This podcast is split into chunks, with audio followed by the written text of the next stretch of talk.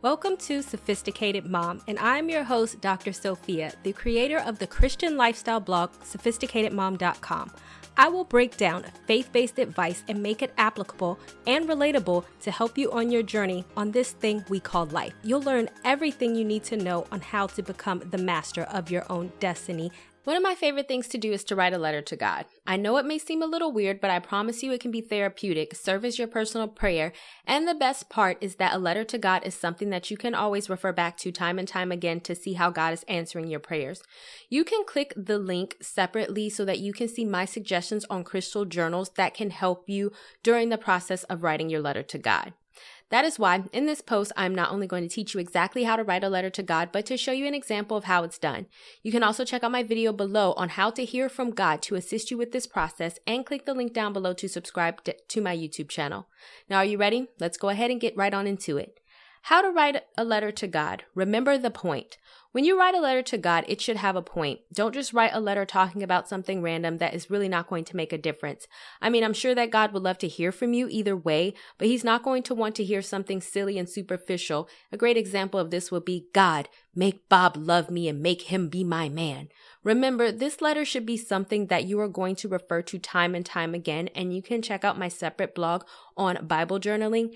It should have a point, a purpose, or even a specific type of prayer. The whole point of the letter is to have an opportunity to communicate with God in a different way and on a different level. So gear your letter in the same way that you would want to gear a verbal prayer. A two-way communication between you and God. Make the letter have a point, a purpose, make it mean something between you and God. Number 2, be real. You are not writing another version of the Bible, so you can skip all of the art thous and other King James versions way of speaking. Do not write a letter to God to try to be fancy or someone other than you are. God created you and he is your father, and do not offer up a fake version of yourself to God. Do not write a letter pretending to be someone different, wanting something different, and speaking differently from how you normally speak, because this is what the religious type of way of being, and you can click my separate link down below to see what I mean on that. If you go about talking to God that way, no matter if it is through verbal prayer or in writing, it's really not going to help strengthen your communication with God. Number 3, let it all out. I know that there are times with God where you just want to write a letter and you just want to complain and yell at God. You want to tell him what he is not doing for you and just write an angry letter to God. And really, there's nothing wrong with that. If you are upset, then write it out and let God know that you are upset. If you are disappointed, then let God know that you're disappointed.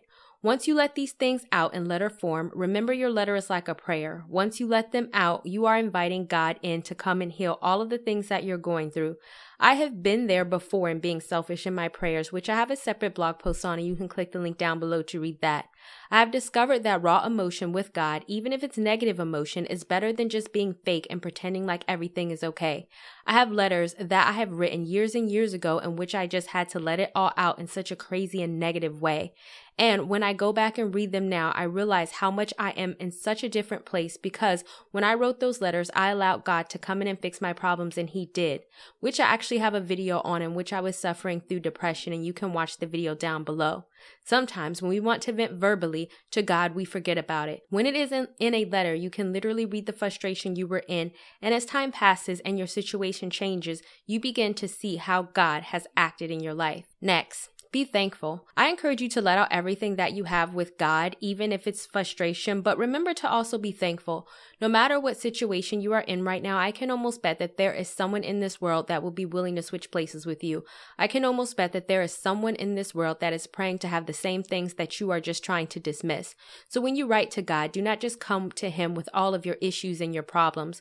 Come with him with acknowledgement and thanking him for the things that he has done for you. God is not some genie, and you can come to him with any prayer request that you have, but it's not like he's just going to snap his fingers and make all of your dreams come true. But even if God is not a genie, you can still pray for things. If there are prayers or things going on in your life that you want God to answer, then feel free to write it down and ask him. As I said before, when you write letters, especially to God, you can always refer back to them and see how he has answered your prayers, or even if your prayers have changed. Oftentimes, when I write, God will reveal certain ideas, thoughts, or even answers as I write the letter.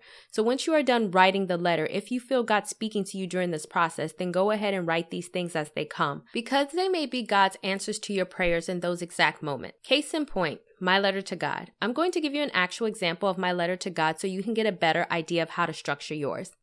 Dear God, I know I am and have been very far from being perfect. There were times that I was wrong, there were times where I did you wrong, and there were times that I blamed you for all the wrong things that were going on in my life. There were times that I saw you as my enemy over being my friend. I remember when I used to just sit and cry over the fact that I did not have the life that I wanted. I did not have the money that I wanted. I did not have the relationship that I wanted. But it was with your God wisdom that I have learned better. I have learned that life is not all about being married or what other people can give me. Although marriage is a joy and there are things in the world that can bring me joy, you have taught me to be happy and content in all things, and not based on what I have or don't have. Philippians 4:11-13. You know that I have fears that I won't get the things that I want out of life, but you have taught me that fear is not perfected in love. 1 John 4:18.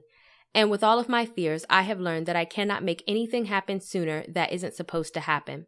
I cannot make something happen if it's not meant to happen. And the past times when I did try to make it happen, I only made things worse. Therefore, I trust you, and I trust your timing regarding all things that I want in my life. Even though I do not have everything that I want, I do have everything that I need. I am thankful for my son. I am thankful for my family. I am thankful for the wonderful people you have sent in my life to encourage me every day. I am thankful for the good times, and even though I would never ever want to repeat them, I am thankful for the bad times too, because it was through those bad times that I became stronger. And if there is any lesson that you, God, have taught me, it is that you can only take one day at a time. Tomorrow is not promised to anyone, and so I have to live today for today. And each day I want you to show me what I can do to maximize my day and to glorify you in that day. I want you to show me what I need to do every day to get closer towards the purpose that you have for me. I pray that every day I wake up, that you guide my steps so that I start to live in my purpose and live the life that you have for me. Your child, Sophia. Notice in my letters, I have several of the certain key points that I have mentioned above. My letter is just an example, but your letter can be what you want it to be as long as it serves the ultimate purpose of getting closer to God. I want to take an excerpt from my Single Mom's Devotional, which you can click the link down below to buy so you can see exactly what I mean. Have you ever just talked to God? And when I say talk to God, I mean just have a conversation. Just let out all of your frustrations, grievances, hurts, pains, and anger, and even if you are angry at God Himself. What I have come to learn about God is that the more you let it out, the more you are inviting God to come in and heal your pain. So do not be afraid to offend God by what you are saying and how you feel. He already knows, and the sooner that you talk to Him about it, the sooner that He can heal you. In order to help you out, I also have a Christian manifestation guide in a journal ebook with 29 affirmations and Bible verses to go with each affirmation, and a space for you to write a letter to God as you say the affirmations. You can click the link down below to buy.